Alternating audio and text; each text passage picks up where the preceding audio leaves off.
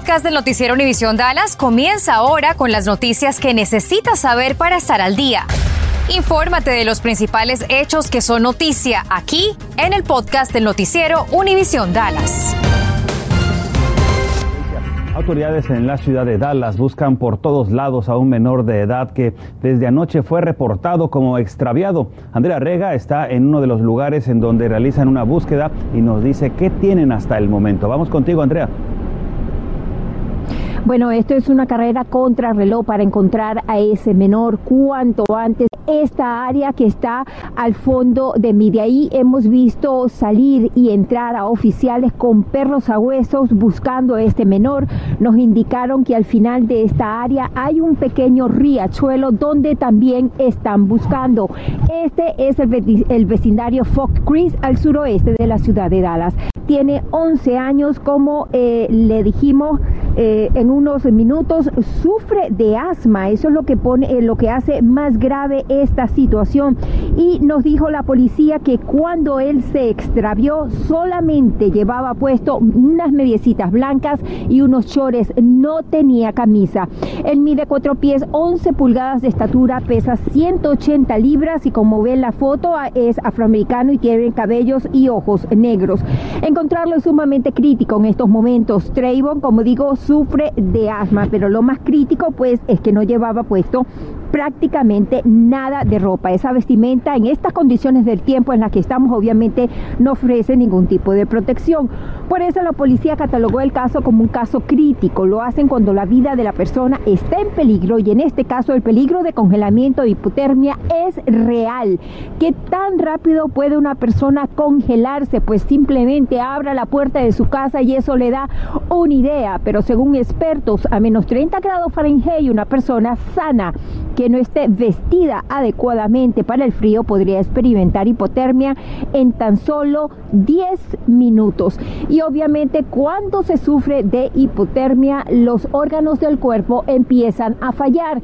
Y eso es una realidad que es cada vez que es más fuerte, mientras la persona tenga menos años de edad, porque pues el cuerpo no responde, tiene menos fuerza para responder al frío mientras más pequeño sea uno. Por supuesto vamos a estar aquí en esta área esperando a ver que la policía cómo va esta búsqueda, a ver que la policía puede comentarnos en las próximas horas. Vamos a estar muy pendientes y cualquier actualización lo compartiremos con ustedes.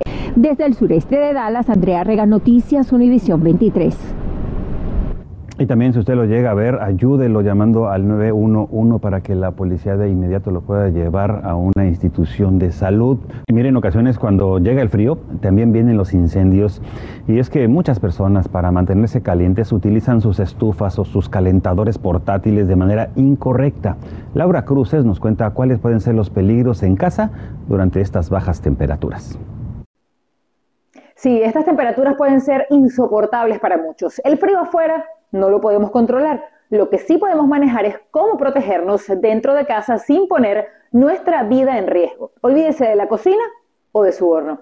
Cuando el frío llega, muchas veces la calefacción puede no ser suficiente y es allí cuando acudimos a soluciones caseras. Por nuestra desesperación, ¿verdad?, no miramos bien las consecuencias de nuestras acciones. Lo primero son los populares calentadores portátiles. Su uso es recomendable siempre y cuando estén en buen estado.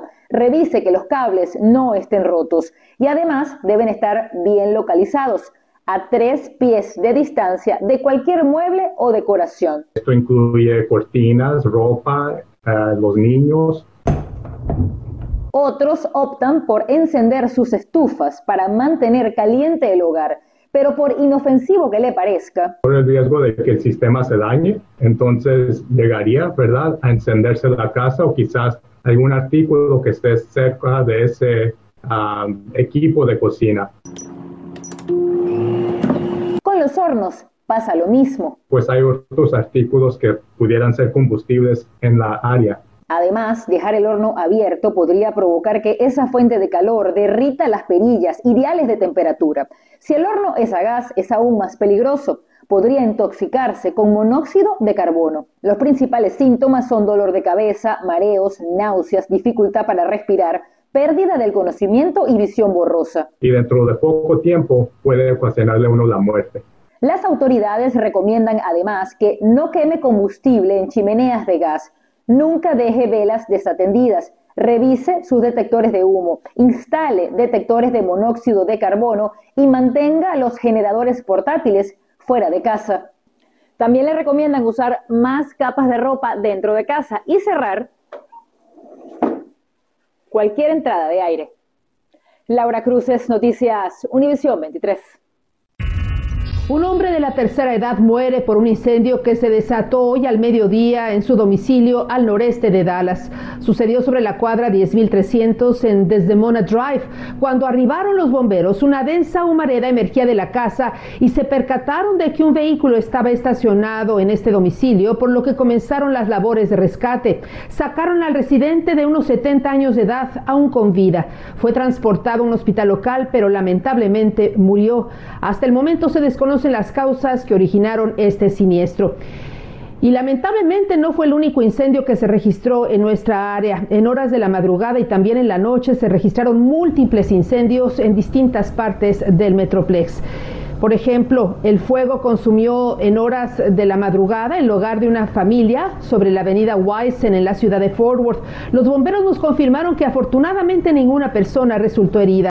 Y en Dallas quedó esta vivienda ubicada en el 3990 de Rochelle Drive, al noroeste de esta ciudad. Se desató pasada la medianoche. Afortunadamente el residente no se encontraba en su domicilio, por lo que los bomberos derribaron la puerta y lograron contener a tiempo las llamas. Bueno, y pasando a otras noticias, ya está tras las rejas Nathan Spivey, de 22 años de edad, por quien autoridades del alguacil en el condado Tarrant habían girado una orden de aprehensión en su contra por el apuñalamiento mortal de otro hombre ocurrido apenas el martes pasado. Oficiales del alguacil de este condado lo buscaron por tierra y por aire y fue localizado esta madrugada cuando intentaba escabullirse en una zanja en un área boscosa sobre la calle Oak Grove Road Sur. Estás escuchando el podcast del noticiero Univisión Dallas. From the bottom of my heart, for all you've done and all you will continue to do for the men and women of the Irving Police Department, I wish you all the best.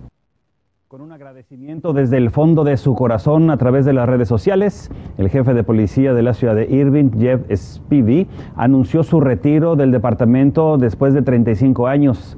Spivy se convertirá en el nuevo rector ejecutivo del Instituto de Policía de Caruth en el campus de Dallas de la Universidad del Norte de Texas. Y el inversionista multimillonario, dueño del equipo de básquetbol Mavericks de Dallas, Mark Cuban, lanzó hoy una farmacia en línea que ofrece más de 100 medicamentos genéricos a un precio al alcance de todos los bolsillos.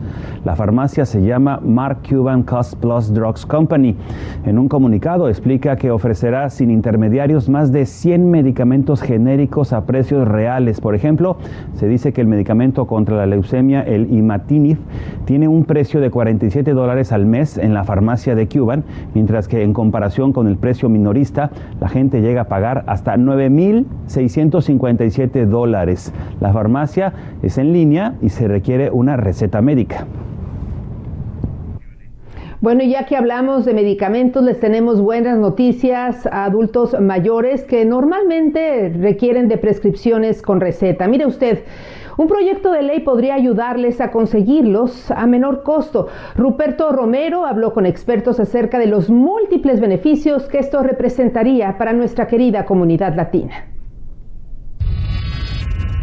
El que se incluya en la reforma de los precios de los medicamentos recetados en el plan, el Build Back Better Plan, ya es una victoria para los latinos mayores y para la población en general. Es un beneficio para todos. Una reforma en esta legislación pondría un límite de $2,000 en gastos para los beneficiarios de Medicare. De acuerdo a los expertos, esto no solo ahorraría dinero, sino también salvaría vidas, ya que garantiza que los pacientes reciban sus medicamentos sin contratiempos.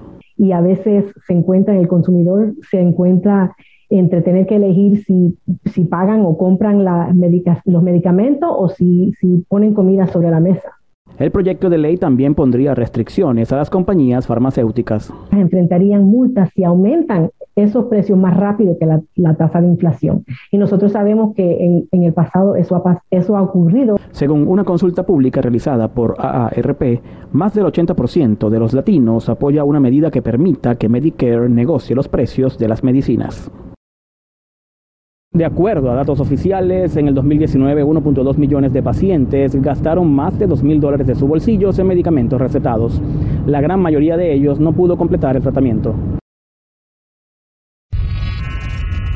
Bueno, y debido a las gélidas temperaturas que hemos experimentado en las últimas horas, el megacentro de examinación habilitado por FEMA, que abrió ayer sus puertas para la detección del COVID-19, esto en la ciudad de Arlington, bueno, cerró hoy al mediodía. Afirman que tomaron esta decisión debido a que su personal no está laborando en forma segura debido a estas extremas temperaturas e indicaron que abrirán mañana a partir del mediodía.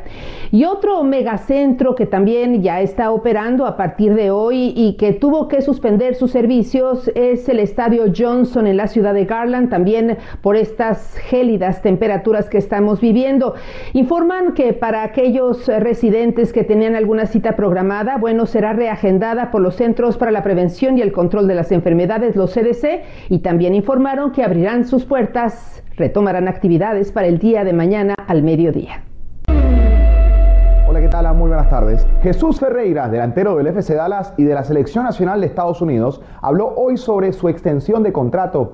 Y es que el delantero de 21 años se convirtió en el primer futbolista de la historia del club en ocupar un puesto de jugador designado habiendo salido de la cantera. Jesús llegó a la academia a los 8 años de edad y firmó con el equipo a los 16. Le pregunté sobre lo que significa este nuevo paso en su carrera. Sí, es una historia muy linda, saber que nosotros nos mudamos aquí en los Estados Unidos para seguir un sueño y apoyar a mi papá, y ese apoyo nos salió más grande.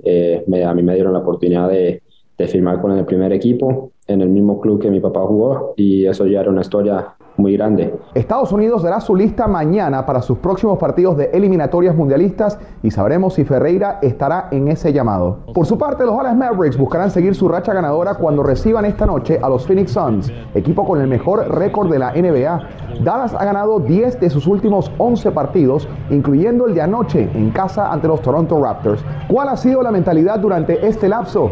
Háblame, Luca. Siempre lo mismo, siempre estar agresivo, atacar, intentando poner gente, ayudar a la gente a anotar, asistiendo al equipo, y bueno, eso es lo que desde el principio era igual. El balón al aire ante los Suns se efectuará a las 6:30 de la tarde, hora local. Gracias por escuchar el podcast del noticiero Univisión Dallas.